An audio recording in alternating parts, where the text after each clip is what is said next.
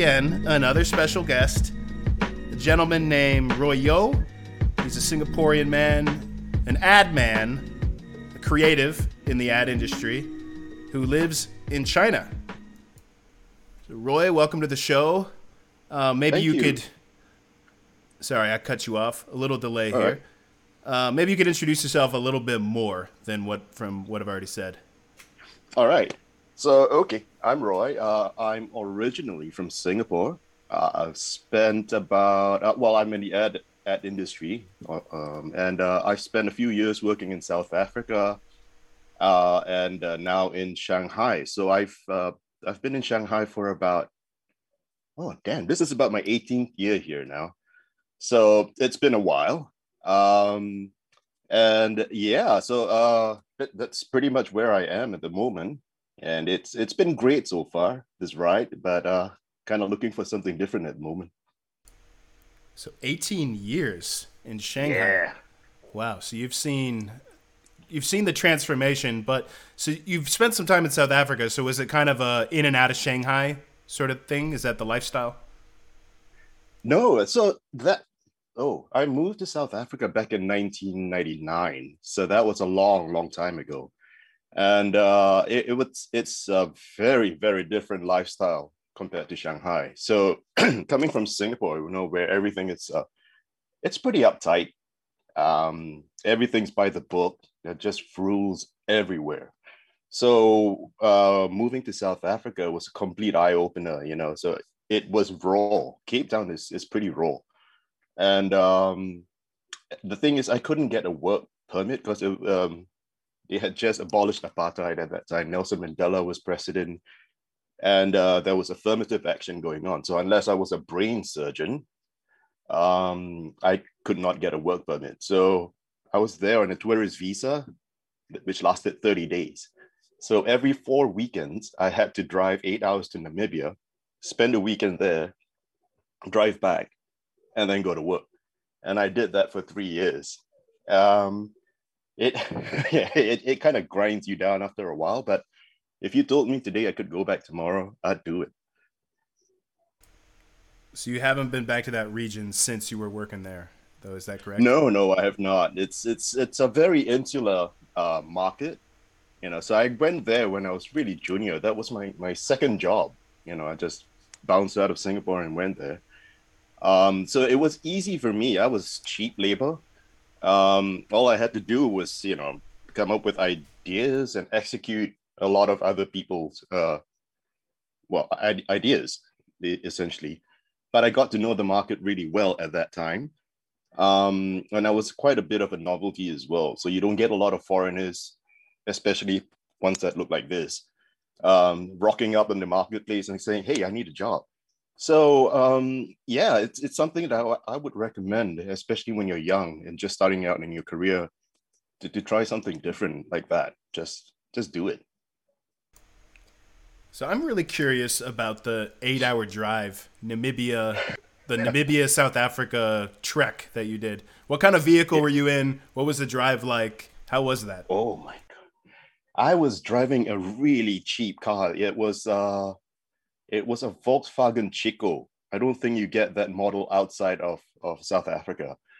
And um essentially it's like a VW Golf, but frills free. It, had nothing. I didn't even have like a stereo at that time when I first when when we first got the car. Because I went there with my ex-girlfriend. So she's uh, South African who had been living in Singapore for about seven years at that time. And I had just left my job in Singapore and she was like, I want to go home. So I thought, well, I'm jobless. I've got nothing to do. I'd come with you. So, you know, like this dumbass, I just packed my shit and went with her. And um, it was just insane. So when I found out I had to do that, that eight hour drive in this really shitty car, every time I hit about 100, 110 kilometers an hour, the steering wheel would shake. You know, um, it was uh, noisy as shit. And uh, and I was just driving through mostly desert. Uh, was fuck all. And so the most dangerous thing about that drive was trying to stay awake in the middle of the afternoon, right after lunch. Um, and that was it. I killed a couple of birds. Uh, and when you get that far north, the, the only Asian face I saw was a Bruce Lee poster. So every time I got out at some random town or something, I, I just get stares. You know, I never experienced something like that in my life. So it was quite a novelty. But by the time I got into my sixth or seventh run, you know, I became quite a familiar face because they kind of expected me every month. This dumbass is going to come driving right down, stop at this place for lunch, and you know, we just have a good chat. And it, it was very interesting because I, sometimes I would run into um, these African guys who were actually sailors. They would work on fishing ships and stuff like that, and they would speak Mandarin to me, and it it completely completely threw me off guard because my Mandarin sucked at that time. I hadn't spoken it in over ten years, so uh, it was a hell of an experience. Well, that's pretty wild. So these fishermen, yeah. their their work, I guess there's a lot of Chinese fishermen in that region. Uh, can you give well, any insight about like why they speak Chinese? Where did that come from? Yeah, because a lot of the uh, fishing vessels are Taiwanese. So when they stop off in in places like uh, by the coast, when they stop off by the coast, they the African uh, guys who used to work on the boats, they had to speak with the the local fishermen, you know, the Taiwanese guys. So obviously, uh, they started to learn Mandarin because they'd be spending months on board the ship. So they it was pretty rudimentary. I mean, they would get by with like, you know, ni hao and what is your name and stuff like that. Uh, but it was still very bizarre to see um, an African guy speaking the language because that you just don't put that those two together. Yeah, and considering this was what back in the '90s, the late '90s. Yeah, yeah. So it wasn't wasn't the the world it is today, where there's actually quite a few Chinese in Africa quite a few yeah. Africans in China. You know, this is a different time and uh, pre, well, pre Web 2.0. You know, pre yes, social media. You know, we had ICQ yeah. back then. Is that was that what we had? oh, you know, yes, like, ICQ. yeah.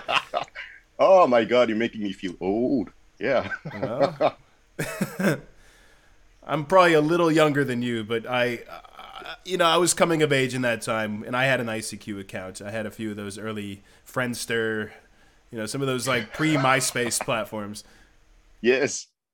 Yeesh. I should feign ignorance, but yeah, kind of late for that now. All right, so you said, you know, back then your Chinese was pretty rusty, you said, but then you spent 18 years in Shanghai. So how's your Chinese now? Oh, I get by. I mean, um, I can definitely converse a lot more. I can I can type in Mandarin now, uh, which which really helps still can do a lot of cold reading. So, um, but it, it was funny. I had not spoken Mandarin in about 12 years when I first moved to Shanghai. And um, one of my first nights out eating alone, you know, at the end of the meal, I wanted a serviette. So I had no idea what it was called in, in Mandarin, right? It's just piece of tissue. And I was like, damn it. So I cut, I started piecing these words together and I was like, all right, these words pieced together kind of made sense. So I called the waitress over and I asked her for a sanitary pad. She just you mean like bright red and ran off. Like a tampon kind of deal. Yeah. Like, uh... yeah. Yeah. Next thing I knew, the staff were just standing around laughing, and this guy hands me a toilet roll. Yeah. Yeah, and no one corrects me for about four months. Wow. Yeah. At least they, they knew what you wanted. They're like, yeah, just give me that sweet, sweet tampon. Come on, guys. Then, yeah. Here's your tissue, sir. yeah. Your, your food's kind of oily. I just need something like salted. You know? Ma'am, I'd, I'd like to see a tampon, please. yeah, that's that's probably yeah that that that that would freak me out if I was a waitress. I think. Yeah. Oh, it's that idiot again. He wants something off menu. off menu, damn. Okay, so you're in China, been there 18 years. You've been in Shanghai, but have you spent much time in the other cities or the other regions in China, uh, like out west, or been to the national no. parks? I actually no. Um, I if I had to travel within China, it's exclusively for work. Um, yeah, I, the one thing I, I that really gets to me is just that the crowds here. Everywhere you go, it's just so crowded all the time, you know, and um, yeah, I, it's when I first got here, we did travel to the nearby cities, and uh, it it's just the crowds. It just blew me away. And in my mind, I was thinking every time I go to a different city, it's going to be that crowded. I'm like, yeah, no. So mostly for work. Once in a while, we go to more remote places like uh, Shan, which is just about an hour or two away from here. Uh, it's a nice retreat, uh, but other than that, not so much. All right. Yeah. And have you been to Taiwan? Have you spent any time over there? Uh, not during my time here. I was in. I had to do military service back in Singapore. So as part of my training, we had to spend about a month in Kaohsiung. Uh, and that's all I saw of it. I the only thing I know of Taiwan is the forest, you know, the jungles, and uh, that was pretty much it. So I didn't get to see much of Taiwan. I really do want to go though. Okay, so you got like uh, the military training version of Taiwan. Yeah, pretty much. Okay. You know, I used to live there when I was a kid, and I used to dress up in camouflage and go like run around in bamboo forests, just like playing games. I was just right. like an obnoxious little shit. I, am sure to the farmers. You know, th- this bamboo was being farmed, and we used to be so mischievous and get chased by farmers all the time. So I have a feeling it was like a, a similar look and feel to what you had, but just a lot more fun. you know? Minus the bamboo yeah. Yeah minus the the drill sergeant you know yelling at me for you know god knows what. But uh, okay you're from singapore and you got to remind me not to get you in trouble if if i push it too much because there's some internet restrictions in in singapore i think. I think some people have gotten in trouble for saying things online on youtube. So if i if i'm pushing it too much you got to tell me to stop Oh no, no, I mean, it, it's fine. It's not that militant. Um, I mean, I haven't I haven't lived there in well since '99. You know, so uh, a lot of what I know about their uh, restrictions are just from what my friends have been telling me um, and what I've been reading in the news. So unless it's specifically targeted against the government, if you're trying to stir unrest uh, or you know sedition stuff like that, it, it's pretty all right. It's not it's not as strict as uh, here in China, for example. Yeah, there's a lot of cliches or stereotypes, like when um, people think about Singapore, when outsiders think about Singapore. And I lived yeah. in Taiwan in the 90s, like I was telling you, and I was a kid and I was in this international school circuit. And there's another big international school in Singapore, the Singapore American School. And I was at the oh, yeah. Taipei American School. Yeah. So our schools did a lot of competition when it came to sports, but also I don't know, some kind of academic competitions and, and, and things like that. There was something called IASAS that, that our schools were involved in. So news traveled around between these expat scenes in the 90s in Southeast Asia right. and Taiwan. So the big story in the 90s was that kid, wasn't there like an American kid who got punished, who got reprimanded for some bad behavior in Singapore? Michael Fay. Yeah, yes. that American kid. Um, that oh wow, that was big news around the world. He, uh, he he was just a dick, right? He ran around vandalizing stuff, spraying graffiti on things. Um, he would have gotten away with it had he not sprayed graffiti or vandalized a minister's car. So yeah, that was a little too high. Was that was that intentional or was that just bad luck? Just bad luck. Oh, you know, he got a minister's a car.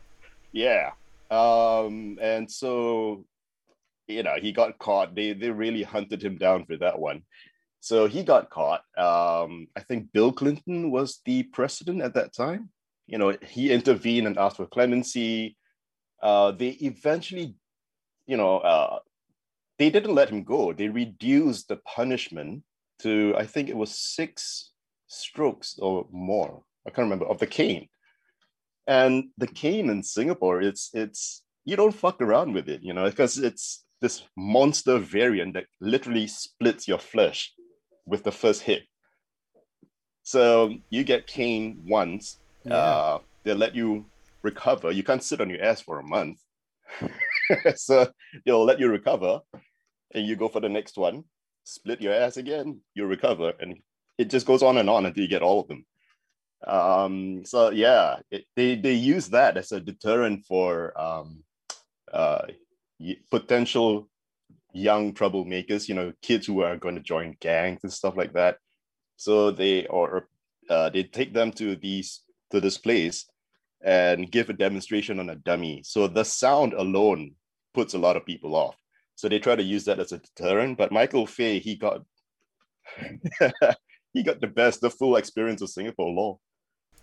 Yeah, you know, and you you brought up Bill Clinton trying to get like his his uh, punishment reduced to whatever. I think if I was president, I would say, okay, don't lock him up over in your prisons. Just just send him home. You know, don't let him come back into Singapore, but do the caning. Let him feel that. Let him learn a lesson yeah. from all this. It'll be a great experience oh, yeah. for him to learn not to disrespect people's property like that, you know? Precisely.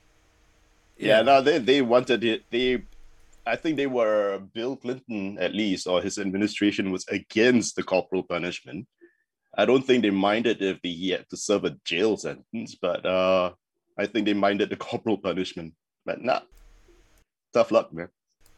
Yeah, I think Singapore is a lot more like um, the world of Starship Troopers. Are you familiar with the 1997 yes. film? Yeah. Yeah, I just watched it again last month. Yeah.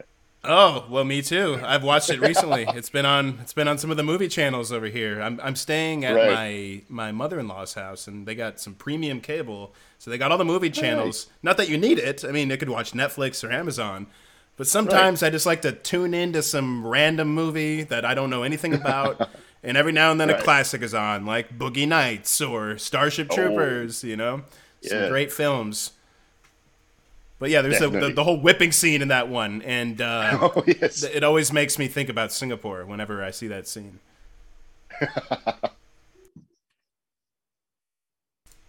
well, moving on from that, uh, I got a good friend from Singapore, and you brought up mm. like this caning is like a good deterrent for wannabe gangsters or something. And my buddy from Singapore always liked to use this term "ah bang" or "ah bang" yes. or "ah bang," yeah, yeah, "ah bang." Can you yeah. talk about that? What does that mean? What's the context? So, an ah beng is basically uh, a derogatory term for a. Uh, it's more often than not, you know, uh, a kid who has been brought up in a Chinese-speaking uh, environment, you know, um, who's a bit thuggish and gangsterish in his mannerisms, very, very rough around the edges. Um, and it, they are usually associated with being part of a, of a street gang or something like that. So, um, and it, it's really funny because uh, I used to do theater back in Singapore. And um, one of my very first roles was this very huge uh, play about five kids who join the military and how they're how they form a, a strong friendship. So it was this huge comedy, and I had to play the role of Ah Beng. You know, I do not sound like an Ah Beng. So, um, but I I can ham it up if I want to. But uh, it it was actually quite quite hilarious. And the thing is, during they get such a bad rep because they they start fights. You know, they get into so much trouble, and people always think of them as uh, insufficiently educated you know but they've got when i got to know them uh, especially as uh, when I was, I was in the army a lot of my friends the close the guys that I got close with were these Bengs. Um, they've got the biggest heart, you know, and they they always have your back. So it's one of those things like, uh, you know, these big city kids. Not like Singapore is a big city; it's just a bloody island. But you know, all these um, urbane kids would would be about materialism, would be very shallow. But these guys are the more uh, you know they're the more deep rooted in community uh, and having each other's backs. So uh, uh, that's that's the one thing about the Abings. It, they are a very funny stereotype. Uh, you would not want to mess around with one, but uh, they have they have fallen into that stereotypical look of what you think um, a Chinese gangster would look like. Well, I love this defense of Ah Bings. This is this is good. This is the other side of the story. the side of the story yeah. I haven't heard. So Ah Bings are are ride or die kind of guys. Pretty much. You yeah. you do have the real pansy kinds, you know, they just want to be part of a gang to belong in something. And you have the more hardcore guys. So uh, you you do have both ends of the spectrum for that. All right. So Singapore yeah. in general, I mean, we've we've gone over some of the the stereotypes and the tropes. What, how would you describe it in your own creative words to an outsider, to somebody who's never been or somebody who doesn't know much about it? Yeah, I've been asked this before, and I, I still struggle. You know, it's uh, apart from a caricature of a real, you know, you, you can't compare them to the Triad. They're not that badass or they're not that big of a scale, you know. So I think it's more like gangster light, a Chinese gangster light, if you may. Um, I can't I can't think of how else to describe that. But the Beng is just uh, exclusive to to how we see gangsters in Singapore. Oh, I just meant I just meant Singapore. Yeah, moving on from oh, the Singapore. Yeah, yeah. Right, how would you right, describe right. just Singapore in your own creative words? Oh, um, whew. it is. Hmm. It it is a very expensive city. Uh, I don't mean to to sound harsh or really really critical of the country, but you know, it's a bit it's a bit sterile to be honest. Um, I growing up there, of course, you know, as a kid, you, it doesn't matter because you're just in your own world.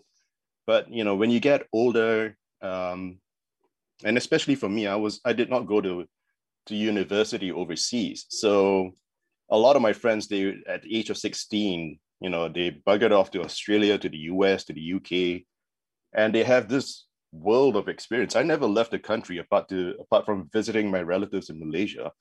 I didn't leave the country till i was about 19 so i had very little exposure apart from what i was reading in the newspapers.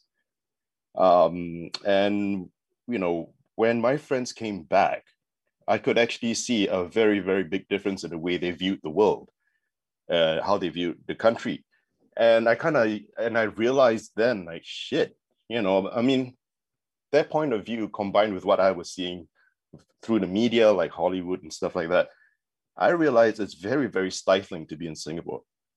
Uh, very at that time it was still kind of cheap, but now you know every time I go back within two weeks, I'm like shit, I'm broke, you know, and uh, it's it's a good place if you're an expat and you've got kids because um, and when you say that you are talking about you're talking about that expat package right that, yeah. executive package not not oh, yeah. the not the young gun who's who's like entry level at at Ogilvy or something intern at Ogilvy you're talking about the oh. guy who was sent from Sydney to Singapore yes. or from Los Angeles oh, yeah. to Singapore that guy or gal. oh that guy yes for sure you know the kids education's paid for the apartment's paid for, everything's paid for, and you really do get the good life there. Uh, but you know, packages like that, like they don't come around often anymore. Oh, I think you. I um, think people murder for those now. I think people they're, oh, they're high shit, stakes yeah. for those packages now. Oh yeah, oh yeah.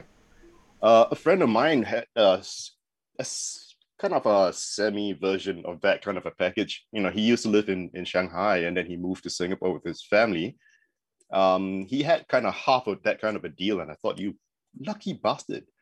You know, he was living in a pretty nice house up in the East Coast, and uh, yeah, every time I went to visit, I was like, yeah. But um, other than that, you know, if you're looking for something a bit more raw, if you're looking for, you're not going to find a lot of soul um, unless you know where to look, uh, unless you know who to hang out with, you know, because Singapore paints a very, very um, sleek picture to the rest of the world to you know especially because tourism is such a big thing for us. It has to be sleek it has to be polished. Even our chinatown is quite unlike any other chinatowns you're going to find around the world. I don't even know why we need a chinatown but um yeah. Yeah and so, then you you got that movie working double time for you too that crazy rich oh, asians oh, yeah. that that that's a whole tour, that's a yeah. tourism spot isn't it yeah that's just like, one that's, long. That's not us. That's one long tourism spot for Singapore. You know, you got that Marina Bay Sands. You know, oh, you yeah. got all those those key images. Marina Bay, Singapore. Let me pull that up on the screen. So, yeah, oh, yeah this is this is epic. It's a crazy looking building. Yeah, yeah, it's amazing. Yeah, you know, and, and obviously, you know, the casinos there are targeted at, at travelers, at foreigners. So a local would actually have to pay a cover charge to enter. So, you know, they're kind of discouraging locals from gambling. So, but all you foreigners, come on in. I've heard about that. now, the things you've told me so far in the show about Singapore, they're things I've definitely heard from other Singaporeans and from other, also just other expats who've spent time over there. Um, mm-hmm. Now, you are Singaporean, but are you like Chinese heritage? Uh, I am what they call Peranakan. Okay. Uh, yeah, so basically, a few hundred years ago, when uh, China wanted to do trade with Malaya, at that time it was still called Malaya, um, what they did was they sent a, a Chinese princess down to down to the Straits of Malacca, down to Malacca, to marry a Malay prince. So you have this Malay and Chinese mix of uh, you know royalty, and this is the result. So we yeah my my ancestors basically came from Malacca, were a mix of Malay and Chinese. So I speak Malay at home to my mother, uh, and uh, and her relatives, um, and it, it's on both sides of the family. So my dad's my dad's mom uh, was also Peranakan. So I'm not completely 100% Chinese, but um, I just look the part. So when you introduce yourself, do you usually tell people that you're. Do you say something like this, like, I'm Malaccan royalty, bitch? Do you ever say anything like that to people? Um, I should try that? No. But really, it should be a great icebreaker from now on. Yeah, yeah. You just I'm see how it goes. Bitch. You can test yeah. it out in certain groups. You know, you can get on Clubhouse and test it out. You know, you can test different audiences yeah. in there. You know, have you? Are you on Clubhouse, by the way? No, no, I'm not. Okay, it's got so hot yeah. in China in the past like couple weeks. Like all these people on on WeChat, I'm seeing them all on posting screenshots from Clubhouse, and then it got banned. Of course, you know it was, it was quick, right? Inevitable. Of course. There's, they're going to have some old version of it at some point. Oh, of course. I mean, everybody else yeah. is already copying them. Like, I was on Twitter today, and there's this mm-hmm. uh, journalist who's been talking a lot of trash about Clubhouse uh, named Taylor Lorenz. She was doing a Twitter Spaces meeting, and it's just like Clubhouse, but it's in the Twitter app. And right. it's, it's like the same thing, you know? So, I mean, it's it's almost like stories, you know, like it's you know Snapchat. Right. Snapchat yeah. stories and then Instagram stories and then then we finally got to LinkedIn stories. It got a little weird at that point, you know. It got very yeah, strange at LinkedIn stories. Yeah. Uh, now they're they're doing the same with Clubhouse. Uh damn it. It's always a, a bandwagon that someone's going to jump on anyway. Yeah. Yeah, I think yeah. the the it's the momentum is going to run. I think there's a lot of excitement about Clubhouse because the exclusivity, you know, all the the voices that are on there are these. Well, there's celebrities. Whoa, there's there's uh, big uh, tech titans like Elon Musk on there. I can talk to these right. people, but they're going to slowly drift away into more private spaces, and people are going to get tired of it. I think. Oh yeah, for sure. But anything I mean, with celebrities, a, it's, it's just got a very short lifespan anyway. Yeah, I mean, there is a utility utility purpose with it, though. I mean, it's like a conference call. It's like a Google Meet, sure. Google Hangout, yeah. with no camera, which I like actually. You know, it's just if you yeah, need to have a meeting, if this Clubhouse interface was was in, introduced instead of like a call interface, I think it'd be yeah. a lot friendlier, a lot a lot nicer. You know, in, a, in sure. an app like WeChat or or uh, Facebook Messenger for that matter. Yeah, absolutely. Okay, so I'm talking a lot about tech, these tech platforms, uh, social media platforms, and this kind of is adjacent to the industry that you are in, that I'm mm-hmm. also in. But you're you're on the creative side of this industry, so you're in the ad industry, yeah, and you're yeah, a creative, yeah. a creative ad man. How would you describe what you do professionally? Oh God. Um so uh I, started out as an art director so i just kind of sit around you know i get a brief from from my uh, the account servicing side or the planning side get a brief which i work on with my partner and basically come up with ideas the best ideas uh, uh with which to solve the the problem that the client has. So, for example, the client's going to launch a new product. Uh, there are certain paramet- parameters that we've got to work within, and we have to come up with a whole scale of uh, ideas on how to launch that that product in the most creative way possible. So, uh, if I want to put that in a nutshell, I would just say, you know, uh, I'm an ideas person uh, who sometimes, you know, have the uh, get the joy of bringing that to life uh, in the ways that I actually envision. Because most times it's it almost becomes a decision by committee kind of thing. You have this really great idea, and then you have voices coming in everywhere and saying, no, we can't do this, we can't do that, we can you take this out, put that in, and uh, in the end, it just becomes unrecognizable. Uh, so yeah, there's a lot of pain, especially for a creative to see that baby, you know, that baby you thought you were gonna have come up with six limbs, four eyes, and you know, nine toes or something like that, and it's just it's kind of painful sometimes, but you just have to learn to roll with that. Yeah, and that's right. And young creatives out there, if you are masochistic if you have these kind of masochistic tendencies, maybe the ad industry is right for you. Oh yeah, oh yeah.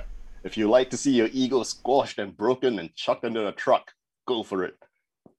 All right, so that sounds really bleak, and I, you know, I understand everything you're saying there, but I, I can just imagine people who are not in this industry or not adjacent to it, um, yeah. they might not know what you're talking about. There's accountant planning people, and they're coming to you with a brief there's all this jargon there, all these buzzwords that are industry words. So basically, what's happening? Let's say there's a brand like Snickers, you know, the candy bar, and mm-hmm. they're like, "Hey, we need to do some ads, or we need to do some some kind of way to communicate our product."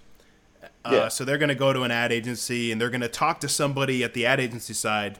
And after they talk to that person, that person at the ad agency is going to go to you and they're going to talk to you about making that creative idea for that advertisement or you know, it could be a billboard, it could be a banner ad on a website, it could be yeah. social media content, or it could be like a traditional TV ad, like a Super Bowl ad. Yeah. Yeah. So I mean, they, they was they will talk to the you know, uh, so the the the creatives are right at the bottom of that chain. So we are the ones to get the all that information last because the client would have to tell the agency guys like the planners or you know uh, say this is our goal this is what we want to do we've got uh, we need to make for example if it's not snickers if it's something else if they we want to rebrand or we've got a new car you know that we're going to launch in this certain market um, and we the agency basically needs to sit down with the client if they haven't already done that is to identify the things like the target audience you know, uh, how premium it is, where it sits in the whole in the whole product range. You know, so for example, I used to work on Ford, and um, you have cars that you know they they have different tiers. You have the small compacts, you have the sedans, the family car, the business car, the SUVs, and the trucks. So you need to kind of figure out where within that category this car would sit, uh, the kind of uh, the, target audience that you want to to talk to, the regions that you want to to uh, address.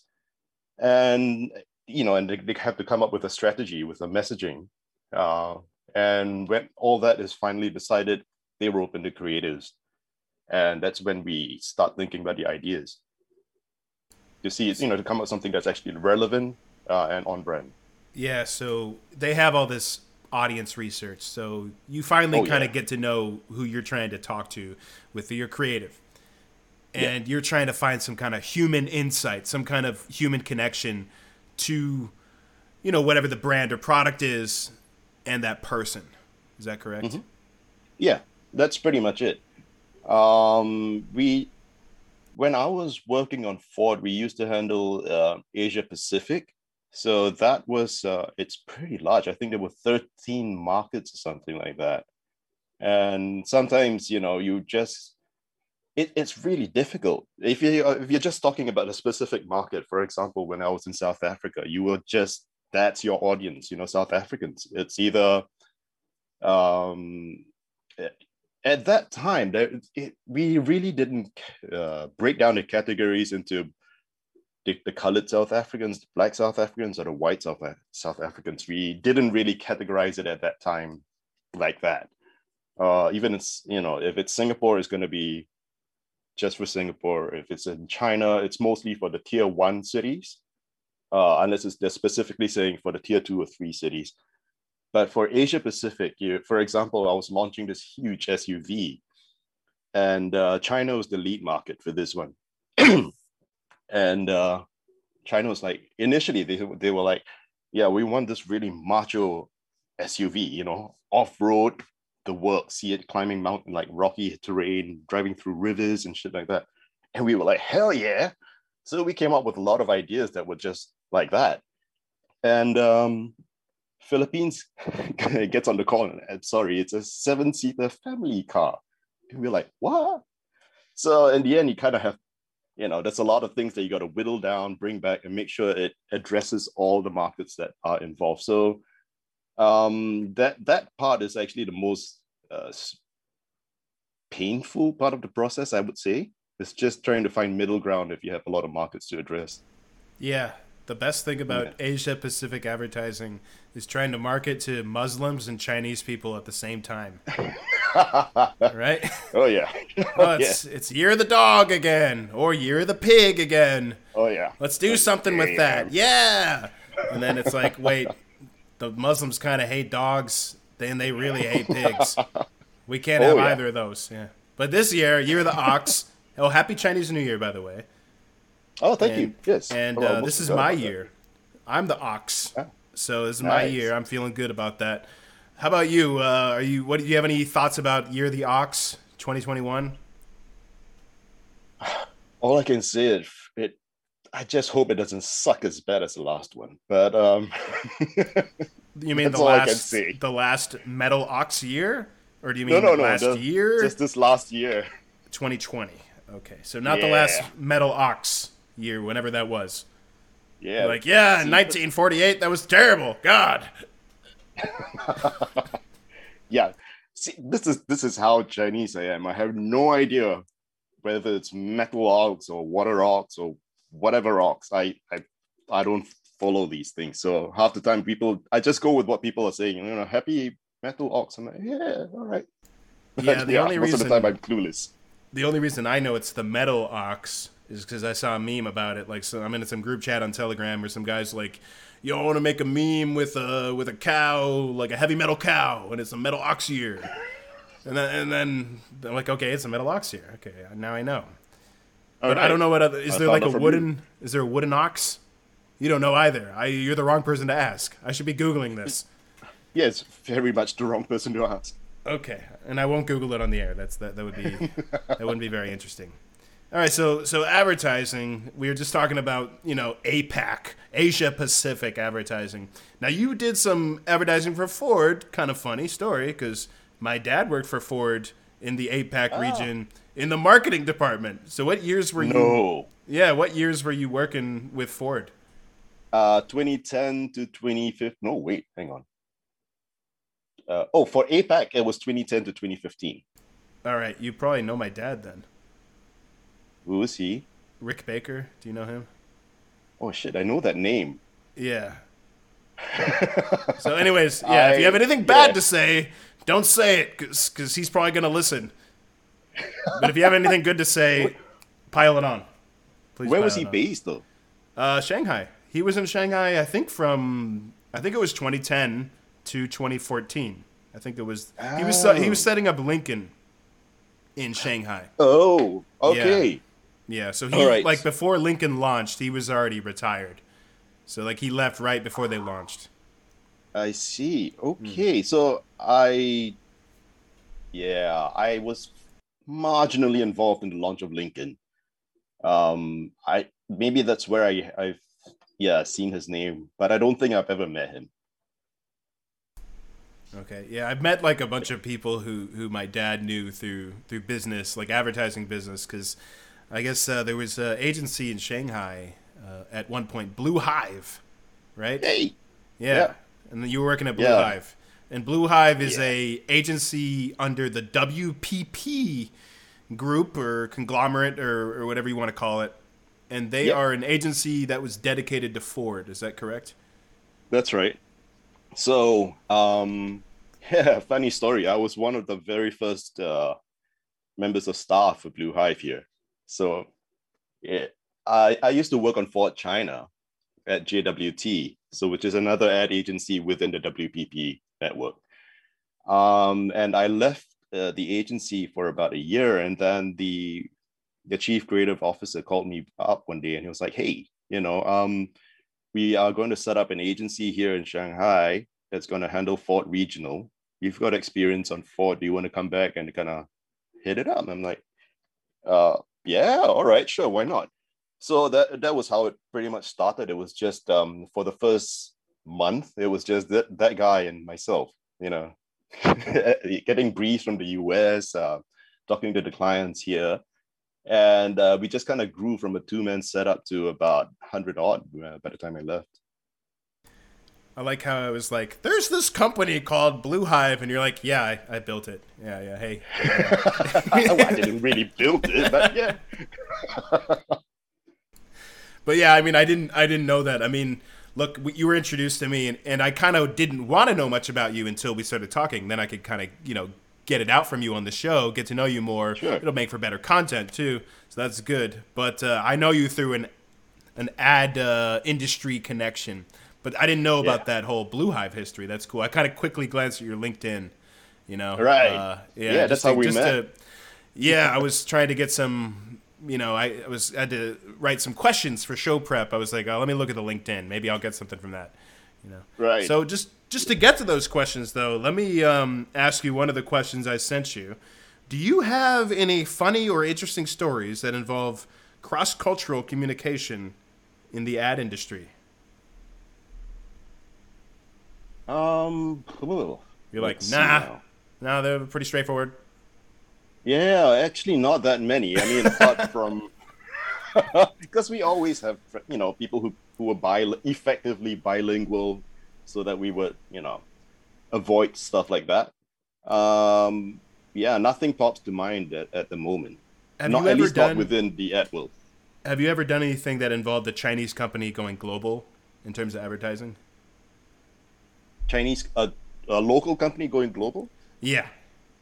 No, no, because uh, a lot of my clients, uh, a lot of the brands that I worked on were all uh, multinational brands. So, like you know, Nike, Ford, um, Lux, the, the whole Unilever, uh, and P and G stuff like that. So, I Yeah, didn't work on anything global, uh, local.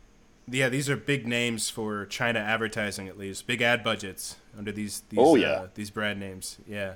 Yeah. So, uh, yeah, I mean, a, a lot of my stories, you know, that I would respond to with this question involve Chinese companies going global, and I probably shouldn't share a lot of them on the air just because it's you know they were clients, and I don't want to damage uh, you know their privacy. You know, I don't. Anyways, you know what I'm saying. But uh, there was a lot of funny stories. A lot of them involved racial things, and a lot of them were like they were ads in Asia or for a, market in South Asia, like India or something, or or Indonesia or Malaysia, Thailand, and they always wanted to use white people in all in, Oh, in right. the advertising. You know, with any people, they wanted white people, and um, I, I had a brand once, a smartphone brand. I'm not going to say what brand it was, and I've worked with quite a few. So if you dig through my experience, you're not going to know which one because there was enough Chinese smartphone brands for you to not know. Anyways, so this Chinese smartphone brand was like um, they're looking at the social media posts that we made for them, and we used some stock image, and there was a white woman with dark hair with this red background, and she had the phone. It was really stylish and cool. right. And they're like, uh, this lady, she looks too Indian. She's like way too Indian. and uh, the funny thing about this brand is their biggest market was India. And uh, this was a white woman with dark hair. So we try to make her whiter. So we make her skin whiter. Now it looks like porcelain. It looks, uh, it looks unnatural now. And they're like, ah, still too Indian. Way too Indian. So we didn't know what the problem was. So then we changed the background color. Like maybe it's the red background. Maybe that's why the client thinks it's Indian because it's red. It's like some Maharaja thing, you know. So let's change Right. it to purple. So we change it to purple, and they're like, ah, much better. This is not Indian anymore. so I have a lot of those kind of stories, like weird racial stuff where it's like Asian people, Chinese people, mainland Chinese people, advertising to Indian people using white models and only white models and and especially not black models and especially not any other dark skin model even though the market they're talking to is dark skinned people. It's bizarre. It really is. I mean i, I do get that as well. Uh, it, especially if we are create even if, if it's a big multinational brand and if you're targeting the chinese customers even the first round of ideas that you present you know you, you usually use stock images just to get the idea across and I have been told explicitly for certain clients, like, do not use non-Chinese people in your stock image. And you know, you know how painful it is to find Chinese stock images here that don't look campy. just yeah, yeah. If you, if you, want stock images, if you're if you're searching along racial lines, I think there's a lot more white people in there, right? So that your selection yeah. with Asian, or maybe there's quite a few black people. I would I would assume but when it comes to Asian or like Indian, East yeah. Asian or Indian, I assume there's not that many. No, yeah, and those that you can find just just look so wrong for what you need. You know, half the time they're like, and you're like, I can't use that to get the idea out. So, Eh, you know, and there's no Asian filter that you could put on on you know well, you'd get in trouble for so. that. Even if there was you'd be like well they used the Asian filter. That's not fair. yes, you could have employed an Asian model but you got a white model and put an Asian filter in their face. Yeah what's wrong so with you the time we had to draw that thing up so yeah. Let's just draw the eyes to be a little more Asian huh? how about that? They'll never notice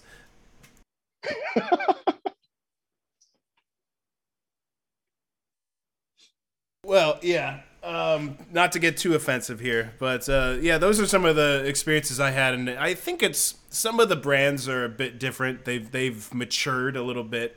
Um, yeah. I think it's a maturity issue for a lot of these brands who are, you know, they're just kind of stepping out of China. They're not used to it. A lot of the people they have in these departments are not too experienced internationally yet.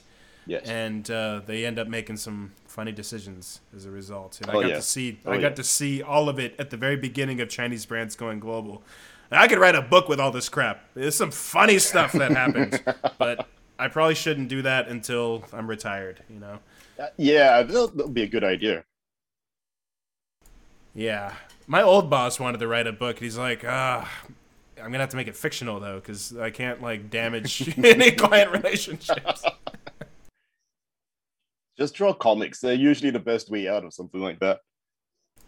Yeah, like comment uh, comics that are uh, really vague, but at the same time, oh, yeah. if you wrote them about somebody and they see them, they know exactly that you wrote it about them. oh yeah, and they can't say squat.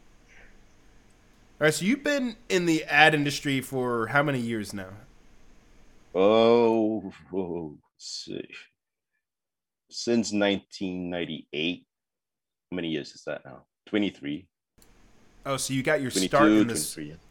You got your start in this business in South Africa. Is that what you're saying? Uh, I started in Singapore for one oh, year. So I was with yeah Ogilvy for uh, for one year in Singapore, um, and then I realized that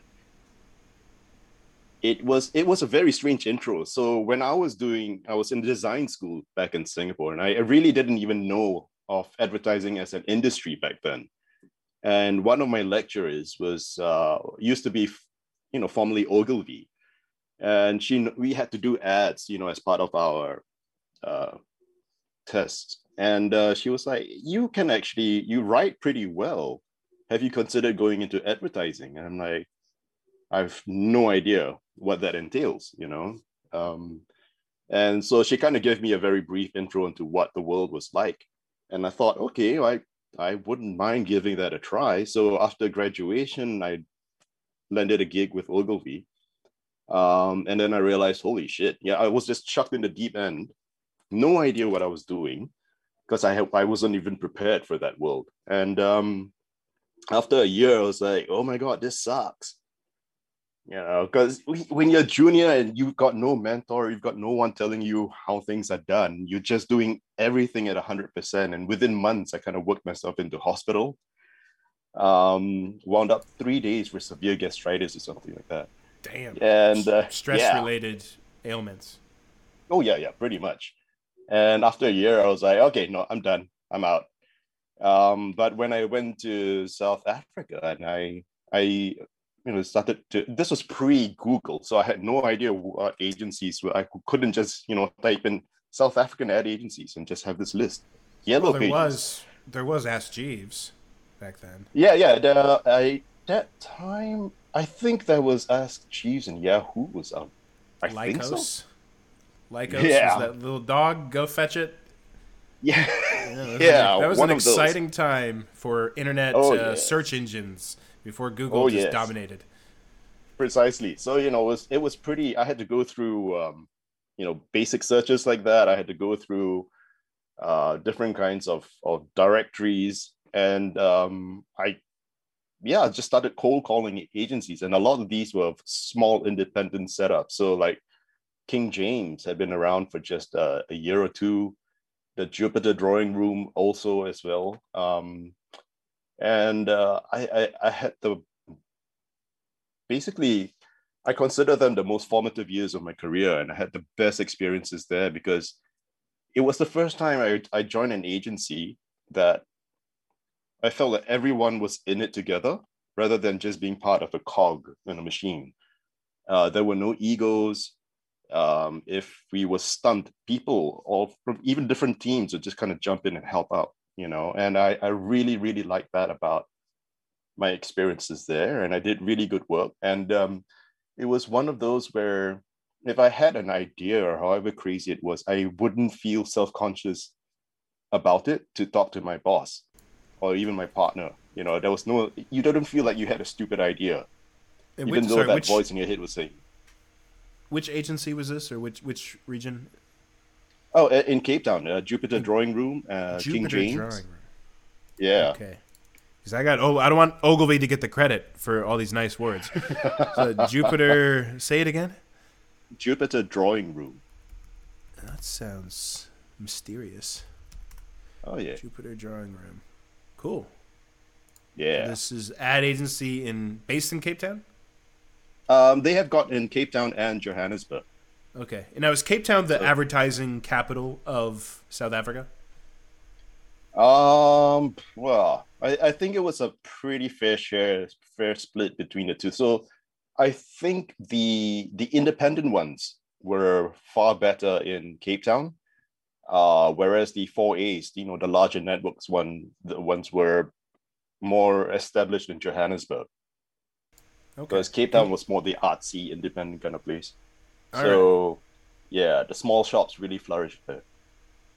Okay, that's cool. And can you just there's probably a lot of people listening who aren't in advertising and they don't know what 4A is. Can you explain like what is 4A and how is it different from, you know, some of these smaller shops you talked about in Cape Town, for So- example? 4A's just means a fully accredited agency. Uh, it's a full service agency. So you don't have so if uh, every every service that is required for a successful advertising campaign to be launched can be provided by this agency. So if you're talking about planning, you're talking about media, you know, creatives, uh, stuff like that, you know, uh, the agency would be able to support all those needs. Whereas an independent agency, they're very small usually. Um, it could be anything from two to about 30, 40 people sometimes. And they may not be able to offer that full kind of range of support. So if you're talking about media, we probably would have to go to a external company like Mindshare or one of, one of those others as well. So um, it usually doesn't matter to me because uh, you know for for the creatives at least because it's for us it's about the idea how people want you know how the the companies want to execute them or find ways to work with partners who can that's not really our call so uh, it's just about us trying to fight to get the idea out at the end of the day All right. So these smaller agencies oftentimes they specialize in like one thing, but you mentioned uh, Mindshare, this company. That name that name sounds dystopian to me.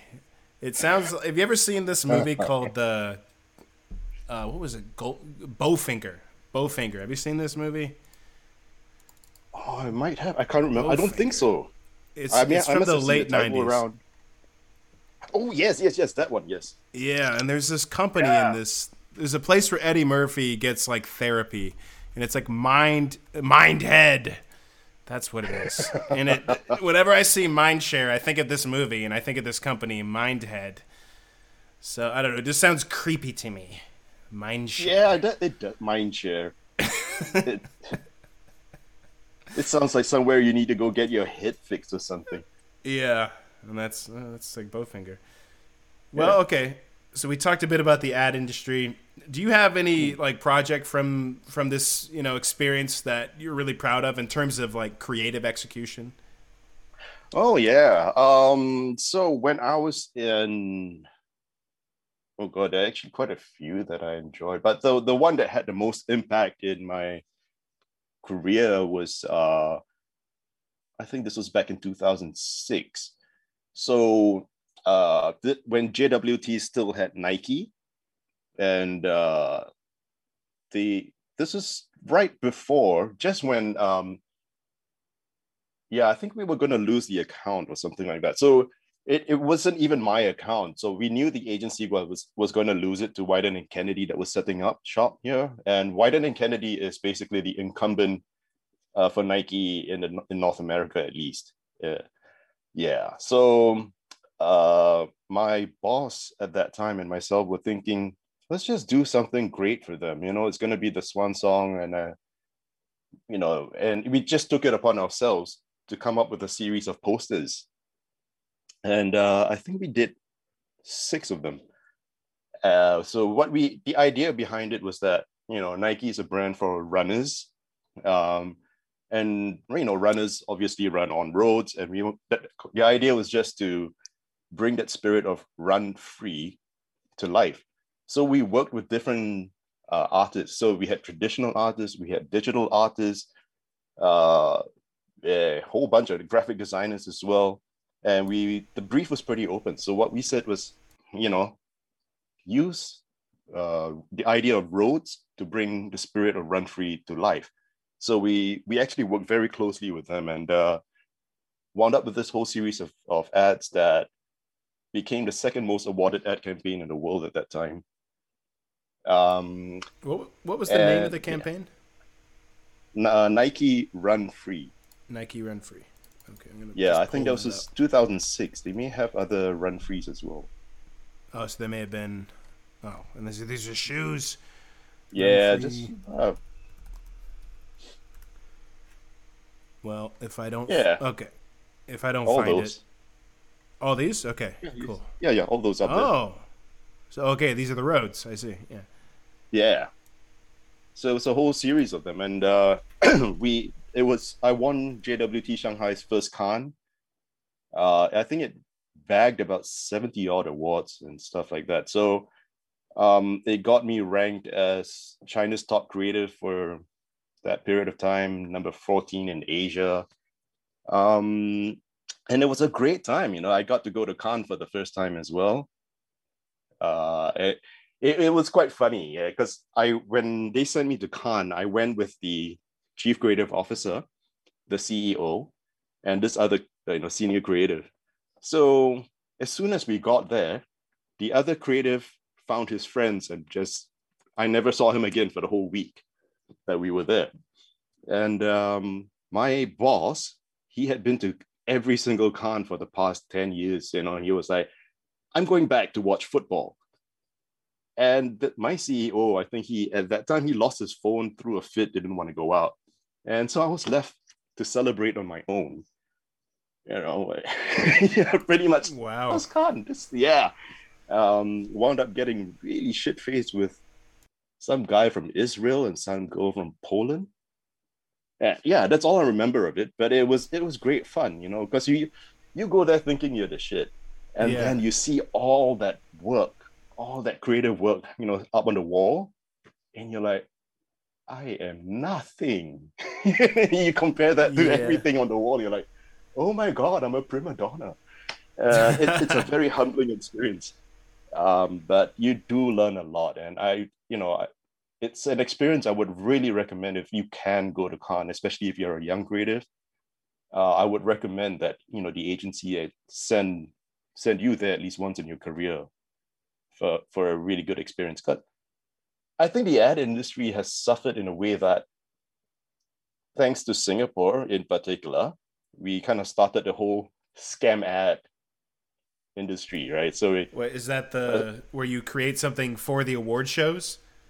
Yeah. So it's not actually because of the uh, actual brief that the client gave you. You're doing this. You're doing this for solely for awards. Um, and we kind of started that culture. So sorry. Okay, we have to but, take a step uh, back. We have to take a step back because we're we're deep in Adland, and you and I are both deep in yes. ad land ourselves, so we know what's going on here. But Cannes, mm-hmm. I think when it comes to comes to a household name, Cannes is probably more associated with like independent film when it comes to Americans, at least. If like people are like, oh yeah, right. Cannes, oh yeah, I have I have the Sundance Channel. That's like Cannes, isn't it? Yeah. but Cannes, uh, the Cannes Lions, as an advertising and award show, and it's held held in France. It's a big mm-hmm. event. All the big industry people are there. A lot of celebrities are there. A lot of creative people, very talented people. And I like your perspective on it too. How you you go there and you're kind of thinking like you're the shit, but then you see there's these brilliant people that you're in competition with, and, it, and it's really humbling. Granted, oh, yeah. maybe they lucked out with a much bigger budget than you, with much much more I don't know, risk less risk averse clients, you know, like clients who like yeah. are willing to do something crazy you know, getting some award for that. Now, oh, now yeah. you're talking about this award show culture in the ad industry, where if you're in this industry, you're trying to sell a product with an ad, but it seems like a lot of people in the ad industry are chasing an award, chasing creative recognition rather than yeah. sales leads. Let me get some sales and leads here. That's what the brands want, but the the creatives in the industry, the agency guys, I want that Cannes Lion. Yeah, so can you talk a bit about that, like the award show dynamic? And you, okay, you even brought it up already with Singapore, with them starting the trend with uh, chasing the award rather than you know doing something that's on brief for a company. Can you talk about this whole dynamic a little bit? Yeah. So you know when when when the agency is given an actual brief from a client, and you're right, you know it really depends on how open the client the client is to really creative work about uh, how they how open they are to pushing the boundaries you know. So a lot of times majority of the times it's about keeping up with the joneses. If this if the competitor has done something this brand is like oh, we want to do something like that as well. And there's really not that much room for innovation and creativity um, and it, it suffers because we are in the creative industry and if we are just going to do stuff that other people have done before we're not challenged. You know we just kind of feel like we're dying inside. And i understand the challenge like they on the one hand the clients have got you know uh numbers to meet. They've got goals to achieve in terms of sales and stuff like that. And they want something that they know will work for them. At the same time the agency is like but we are the experts. We need you know we know what could make you stand apart. But it's so it, you have that really delicate balance of finding something that a client that knows what they want versus what what is a guaranteed you know will work kind of situation for them. And uh, so because of that um, agencies have resorted to this to this idea of of coming up with their own briefs to have their own creative freedom to express themselves uh, in in different ways. And that way does not necessarily necessarily translate to success for sales you know? So um, but they do that for recognition.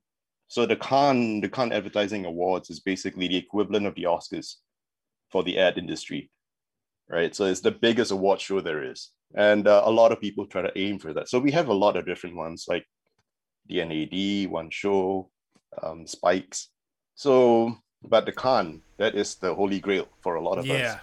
And there's a lot yeah. of smaller, there's a lot more smaller ones that you didn't mention. Because yeah. I've won a, a, few myself, but I never got a Cannes Lion. I never got that one. That's that's the big one. That's the one that matters, you know. That's the gold medal, you know. You're a little, you're a little insignificant bronze medal otherwise.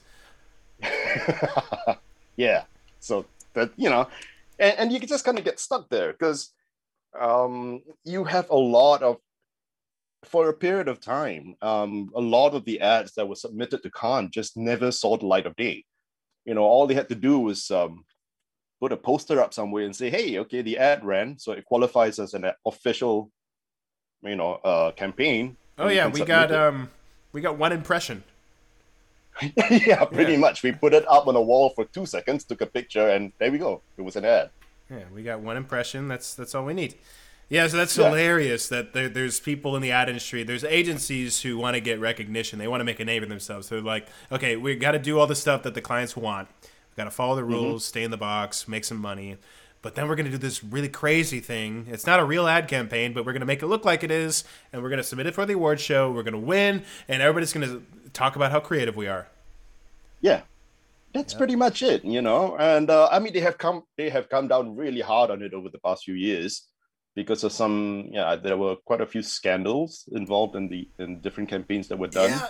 wasn't there like some refugee thing like it's like we yeah. are helping refugee boats in the mediterranean navigate back yeah and, and they're like was no refugees i don't i don't remember the story exactly do you know i can't remember i can't remember the details of that as well but apparently it was uh it, it was a it was allegedly a fake app that was supposed you know that claimed to be able to track refugee boats as they kind of drifted across the world um, so you know when they real and it was a fantastic idea if it were real, you know. So when they kind of found out that they kind of fudged numbers or they made up data about that stuff, um, the the yeah the lion was stripped from them. Singapore. Think, hey. Yes, of course it was. So this is the Cannes-winning Grey Singapore app to save refugees. So Grey is the agency, yeah. Yeah. Grey, and they're PR agency. A PR. Grey, Grey. Um, Grey. Are they? Yeah, they were an ad agency, but um, yeah, they okay. were an ad agency. All right, I think maybe I'm I'm thinking of Grayling. My my mistake. Ah. All right. Oh, this is incredible. So they made some. I mean, I think I don't want to get too much into this. I don't want to read the article on the air, but here's this article. Right, right, right. Cannes winning Grey Singapore app to save refugees called out as fake. Look into this, people, if you're interested in the grimy world of advertising awards? Look, I mean, I'm I, I'm not here to slime, you know, the team that did this. I'm not here to to badmouth the industry. Oh, it was brilliant. But, you know, that was brilliant. Yes, yeah. yeah. but you know, it's it's that's the the the gritty reality of, of what we do, and uh, uh, it's unfortunate that sometimes shit like that happens. You know, uh, but it's it just shows how cutthroat it is. You know, on the one hand, you need recognition for creativity. On the other hand, you know, I have heard some crazy stories in Asia about the lengths people would go to win award shows, and I'm not going to say any names, not going to say any mm. agencies, mm. But I heard about this guy who was a creative at a big agency who who wanted to do an ad campaign that involved animals, like hurt animals, and he was considering breaking some dog's legs or cat's legs and then using that for the campaign so they could win a Cannes Lion. So they're going to abuse some animals so they could do a, a heartfelt campaign about abused animals so they could win an award for an advertising campaign. Isn't that fucked up? That's like next level dystopian, I think. Jesus.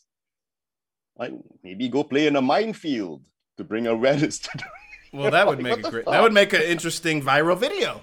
Why don't we do oh, it? Yeah. We'll get some real exposure with that. Exactly. We've only got one take. oh man, no, that's an idea. That's for the 2022 Cannes uh, Cannes Cannes Lions. We'll we'll get there. We'll get there. All right. Well, well, jumping to another topic, so we don't get yeah. too dark into the sure, sure. the Adland talk because that's where I'm going with this. Um, how about China? You've been there a long time. Yes. You've been in Shanghai. What's your like life like in China? What's your day to day outside of work, leisure? You know, taking a stroll down the street. What are you doing on the weekends or your off time in Shanghai? Oh God. So um, right now, uh, I do have a lot of off time because I'm kind of I'm about to join Lego. I think I'm allowed to say that.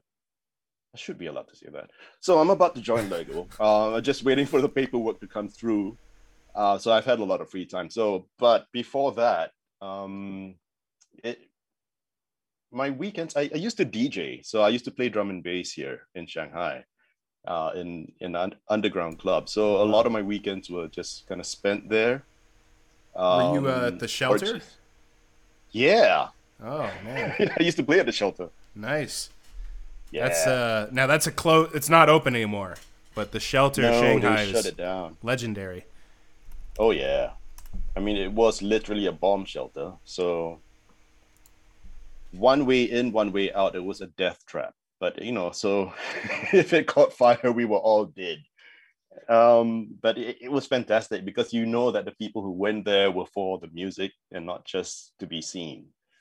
Because everyone looked like a right mess over there. So Well, it was so Um, dark in was- there. You if you wanted to be Yeah. seen, it was not the place to go because nobody could see you. It was so dark. Absolutely, yeah. And it was so hot. You know, then like, I would be playing and I'd be dripping sweat on my vinyls, and it was just disgusting. oh, Um, dude! So you were the real deal. yeah. You're playing drum and Yeah. bass, which is not the most popular genre, especially in Shanghai. It's a cool genre. I, I like it, dude. I used to deliver Yes. Chinese food in college, uh, in in America, at, a- at a, uh, a little Chinese place in Amherst, Massachusetts, and I All used right. to be the driver, the delivery man for this little place.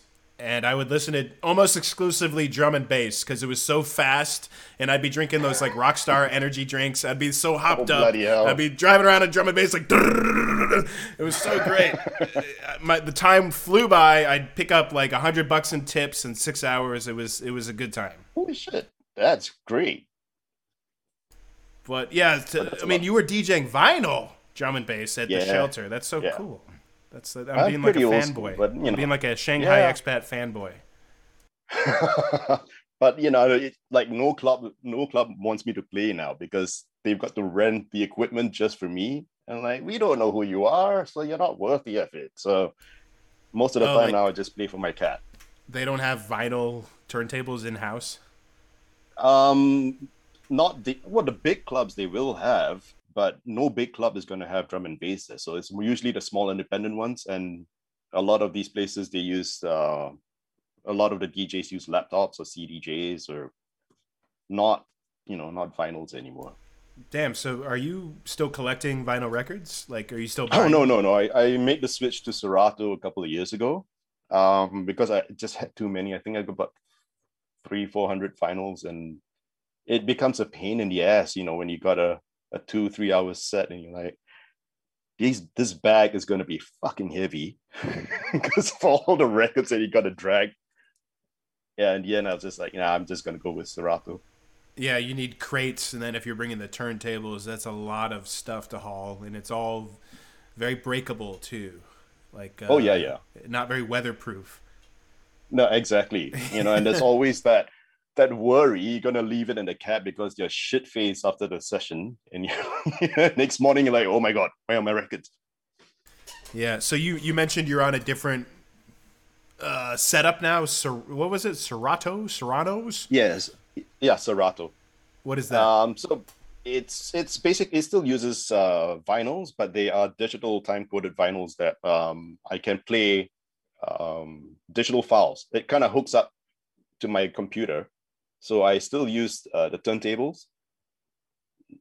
Yeah, so that's it's basically a software, and um, you you see that blank uh, vinyl over there. So it's just a digital vinyl. So I, I play it as I would a normal a regular vinyl but the songs are actually coming from my computer.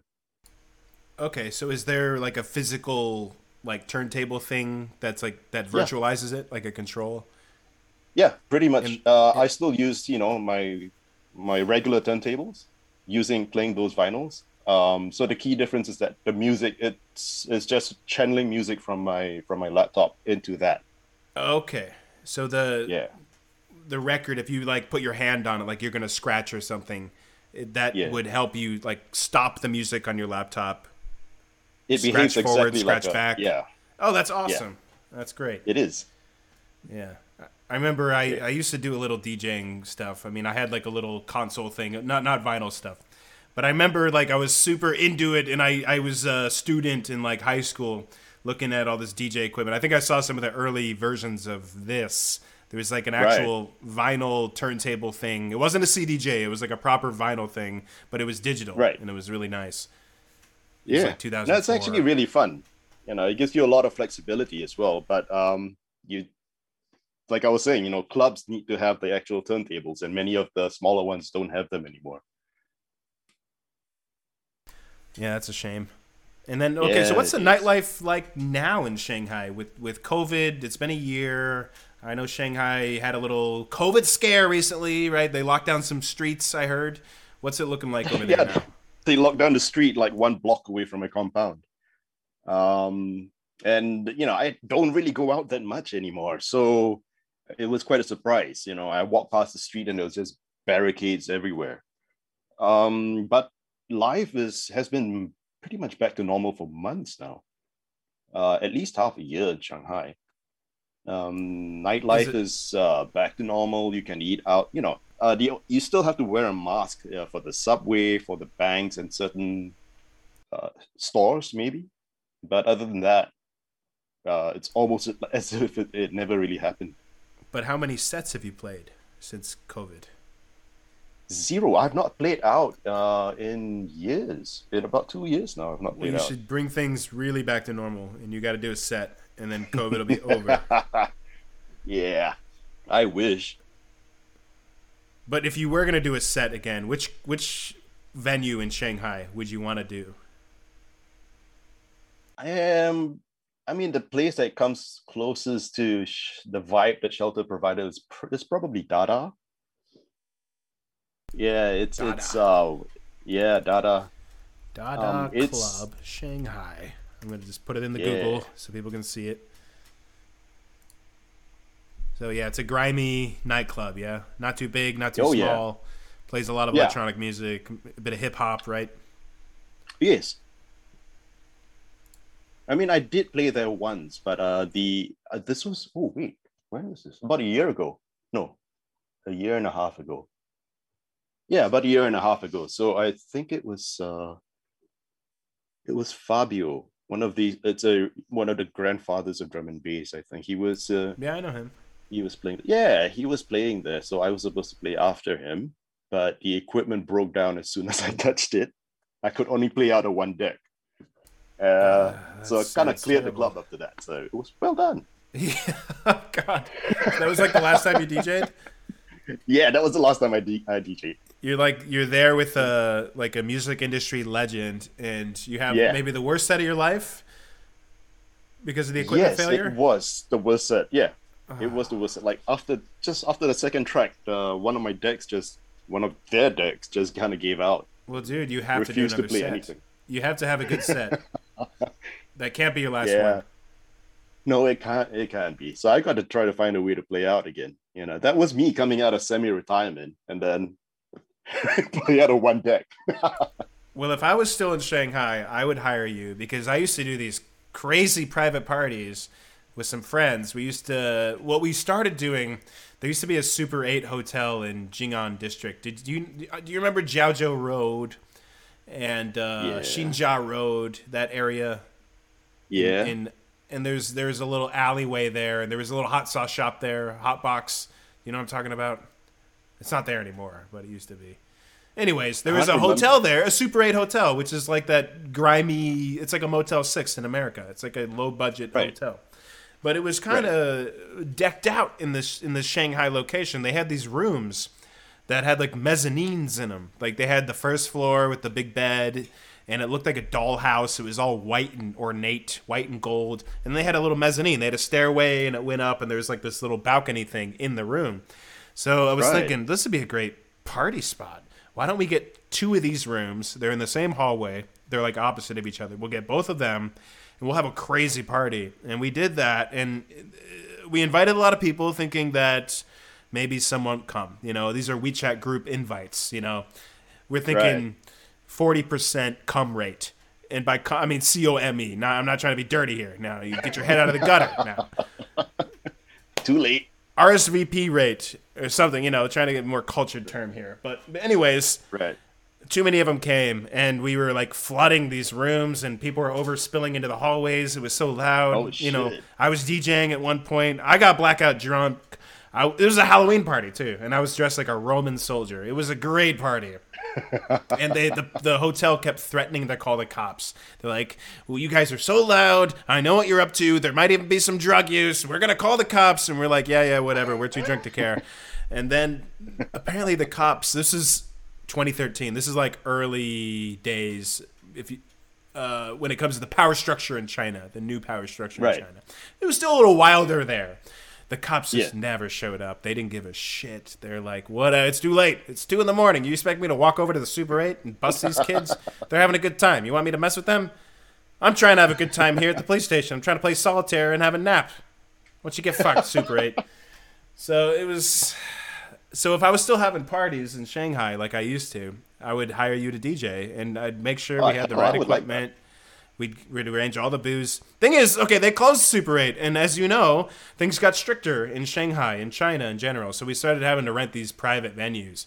They had all these places in Shanghai, these like uh, little team building party rooms, where like this small company would deck out all these apartment spaces as party spaces. They'd have karaoke rooms, ball pits like a McDonald's play place, a bar setup, card tables, mahjong tables.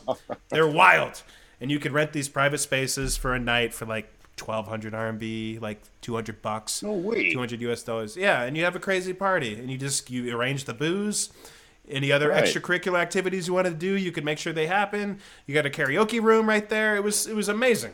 We had these wild Right. parties in in Shanghai, but I feel like uh, the mood has changed there a bit, and it's not, not so. Considerably. Yeah, Yeah, yeah. They they cleaned up so much. I mean, they, you know, they they had um, raids and stuff like that uh, about just over a year ago, two years ago, I think. Massive raids throughout China and especially in Shanghai, which saw the um, ooh, what was that? Cat hair, which saw the expulsion of uh. like several hundred foreigners at least you know uh, jail time and stuff like that because they were yeah yeah they just were having this massive crackdown Well, what- and what- uh what was it that people were going to jail for usually? drugs yeah it was yeah it was mostly weed and cocaine that people went down for you know and um yeah, it, yeah, it was a sad day for the nightlife here. Uh, we had, I heard stories. I mean, this was, I, I hardly went out again at that time, you know. So I heard stories of, um, I can't remember which club. I think it was called LeBron or something like that. La They Baron. raided. Ah, yes, La Baron. Yeah. Yeah, that shows how much I go out. I don't even know the name. Um, Well, I think your yeah, they kinda raided pronunciation was was more like the French is like La Baron. Something like that. right? Yes, that's the inner French in me. Um, yeah, they raided the whole club. I think they sent about two, three hundred people to the police station, and we're just trying to get people to roll on one another. Uh, and some of them got really rowdy. I think the foreigners, some several foreigners got really rowdy because they were shit faced and um, started to argue with the cops. Never do that with the cops here because those guys were deported the next day didn't even have a chance to cle pack up their shit. You just had to go back, get their passports. Fuck off. Yeah. And the thing is, Yeah. Chinese cops are super nice. They're Yes. pretty reasonable to deal with, usually. I've dealt with Chinese cops plenty of times, never really Yeah. had a bad experience. Yeah. Well, okay, except for like if I was reporting something stolen and they wanted me to come do a police report and they expect me to wait two hours to do a police report at the station, and I know they're not going to investigate this crime, a little petty theft at a KTV, Yeah. they're not investigating that at all. So that's the only problem I have with Chinese cops is that maybe they're a little lazy, but I've never had any uh, problems with them being abusive or Yeah. testy, you know? Yeah. Like like Yeah, mean American cops. Like I've had American cops tell me they're gonna kill me for just being at a at, at the wrong place at the wrong time. You know. Yeah, you know. So it's a little little different setup. Oh yeah. Yeah, I remember because I ride an electric scooter here, and um, years ago I, I was riding in the rain. I, wasn't even going that fast, you know. I think I was going about forty, and this old, this little old woman decides she, you know, we were going in the same direction, and she decided at that time, pitch black, this will be the best time to step out onto the road without looking behind me. So she did, and I couldn't stop in time. I crashed into her. You know, we went sliding across the ground, and she completely flipped out on me. She was like, "I hit my head. Why were you going so fast?" I'm like, "You just fucking stepped out. I, you know, I could not stop in time." And so she held on to my bike. She called for the police, and the cops came. And um, he was really patient. He listened to her side of the story, and then, and he was a young guy, so he listened to my side as well. And after a while, and this was the funniest part, he put his hand on my shoulder and said in English, "Your luck is fucked up." Dude, and this this actually makes me want to ask like right away, like you're you are you are Asian looking, Chinese looking, but you're living in China and you're not yeah. Chinese or not a Chinese national. So yeah, how do people treat you? Oh, um, they you know, at first they will think I, I, I mean I don't look typically Chinese. I, get I get mistaken for Japanese or Korean many times. Um, uh, but they don't treat me very much differently. But they do when they realize I'm from Singapore. Um, you know, a lot of them have this really clean perception of Singapore. They're like, oh, Singapore is really great. It's very clean. Do you like it there? Um, so it, it's more a matter of curiosity because like I do speak the, the language a little bit. So they think, yeah, your Chinese is your Mandarin is really good, you know, and I'm like, yeah, yeah you should have met me about, you know, 18 years ago. Um, but yeah, I don't get treated very much differently. It's, it's I'm just uh, uh, more of a curiosity to them. So in that that situation with the cops, though, you're you're communicating in English or Chinese? How is that happening? I communicated it mostly in Mandarin. You know, certain words peppered in English, so he knew right away. You know, I, I was not from here, so that's why he took that long pause to kind of gather his thoughts in English. And then your luck is fucked up. I'm like, you're supposed to be a cop. well, he's a Chinese cop. They're, they're they're just Chinese cops are just kind of there. They're just like yeah. little moderators, little moderators it's, in the city. You know. Yeah, yeah. I mean, it's it's actually quite. I mean, coming from Singapore, especially, you know, you don't argue with the cops. You know, you just have this reverence towards them for no rhyme or reason. And over here, you just see the the way the locals kind of deal with the cops. You're like, as, as though they're yelling at children you know. So yeah. I mean, damn, you've got you got massive cojones there. Well, but, you do that yeah. in America, you get tased. You get like, these much. cops in America. If you're lucky, they're like they're like ready to use the taser. Like, and I know there's there's a lot of the the racial, you know, talk with with with police brutality. Uh, at the end of the day, they'll tase anybody. They they're these motherfuckers will just go. They'll go after anybody. You, if you if you give them a hard time, you give them a reason, they'll use it. They'll use it on you. Oh, I'm sure. Oh yeah, so, they've not been getting really good press. No, because there's so many videos of it. Why are there so yeah. many videos of this one thing happening over and over again? you know? I know it's ridiculous. I'm almost afraid to go back there. Yeah, I'm not anti-cop either. I'm not like an anti-cop guy, but at the end of the day, when I see a cop, I get nervous because I've dealt with some for one, and then I've seen a lot of videos of people who had much worse experiences than I had. Oh yeah. Well, we are about an hour and a half in. Um, we could probably wow. we could probably wrap up pretty soon. Is there anything you wanted to All plug right. before we go off the air?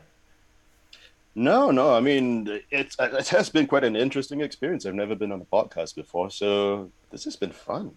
Yeah. Well, okay. So uh, it's yeah, like you know, it's like uh, what 1.30 p.m. It's in China right now. Yeah, yeah.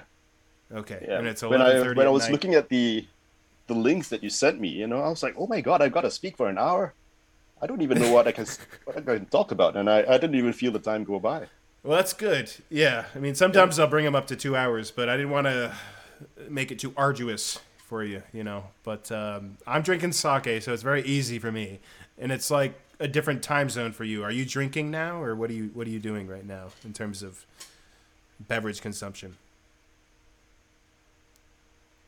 Uh oh, you didn't freeze, did you? Oh my god, he froze.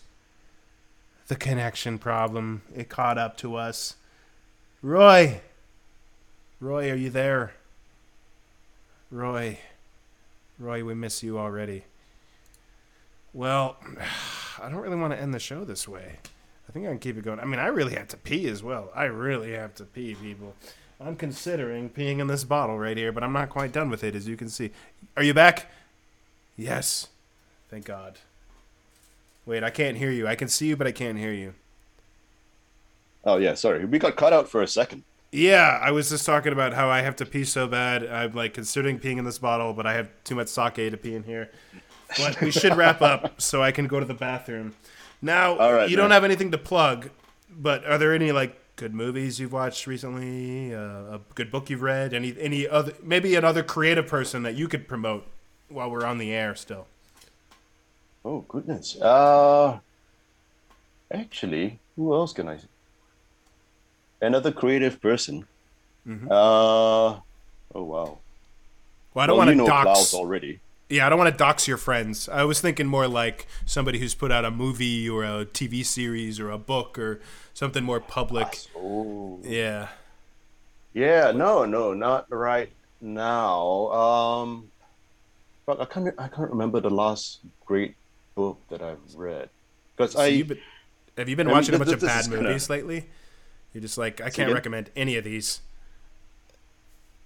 well, um, I, I kind of, for some reason, I've gotten into South Korean action films recently. For whatever reason, I hadn't, I had no inclination for these things before, um, and I just started watching this thing called A Bittersweet Life.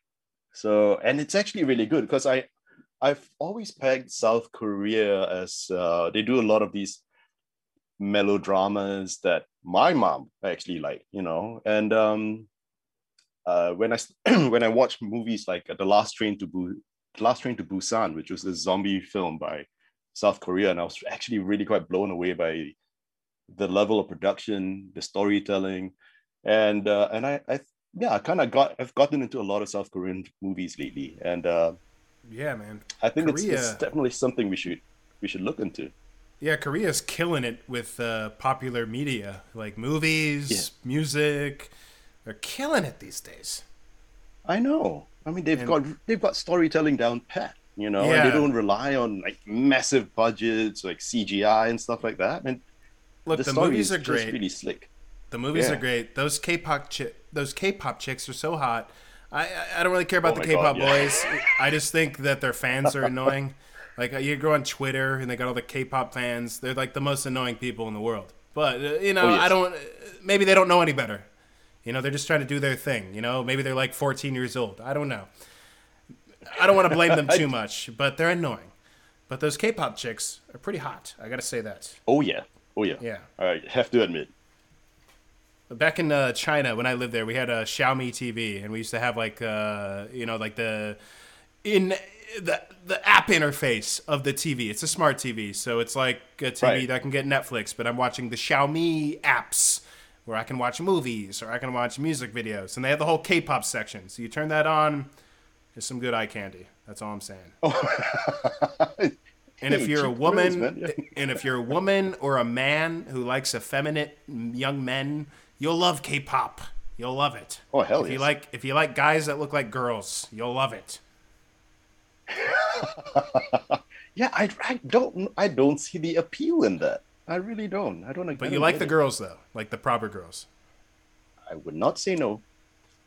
Yeah, Are you married? but the, it, yeah, yes, yes. Okay, but she, okay, it's cool though, right? It's cool. We can talk about. Yeah, this. no, she doesn't care. Okay, because she probably likes those K-pop boys, doesn't she? She's probably like looking at the. no, she likes the girls more than the boys. Good for her. Good for her. Those boys are way too girly. Oh yeah. I yeah. was holding back my thoughts. It's just, it's kind of weird, isn't it? Oh, no, no, no. Okay, anyways, to each their own. You do whatever you want. I, am sorry. I don't want to. And you're about to work at Lego. I don't want to cause problems for you. Anyway, no, do whatever you want. I'm an asshole. Don't listen to me. Never mind. Moving on. All right, man. Well, I think we can wrap it up on that note. All right. what? You're an asshole. Don't listen to you. Perfect. we'll, we'll, we'll, let, we'll wrap it up on that note. but Roy, it's been great chatting with you, and you have some awesome stories. And uh, yeah, it's just it's great, especially for me. Like I'm in the ad industry too, but like looking at somebody like you, you have a lot more experience than me, a lot more awards under your belt, uh, and uh, I, I, really look up to you. And um, yeah, it's really Thank cool. You. Really, I really appreciate you coming on. No, it's been a pleasure, man. Thanks for having me on uh, on board as well. Okay, so um, you don't All have right. to hang up on Zoom, but I'm going to click to this screen. Thanks for watching. Right. Thanks for listening. Goodbye.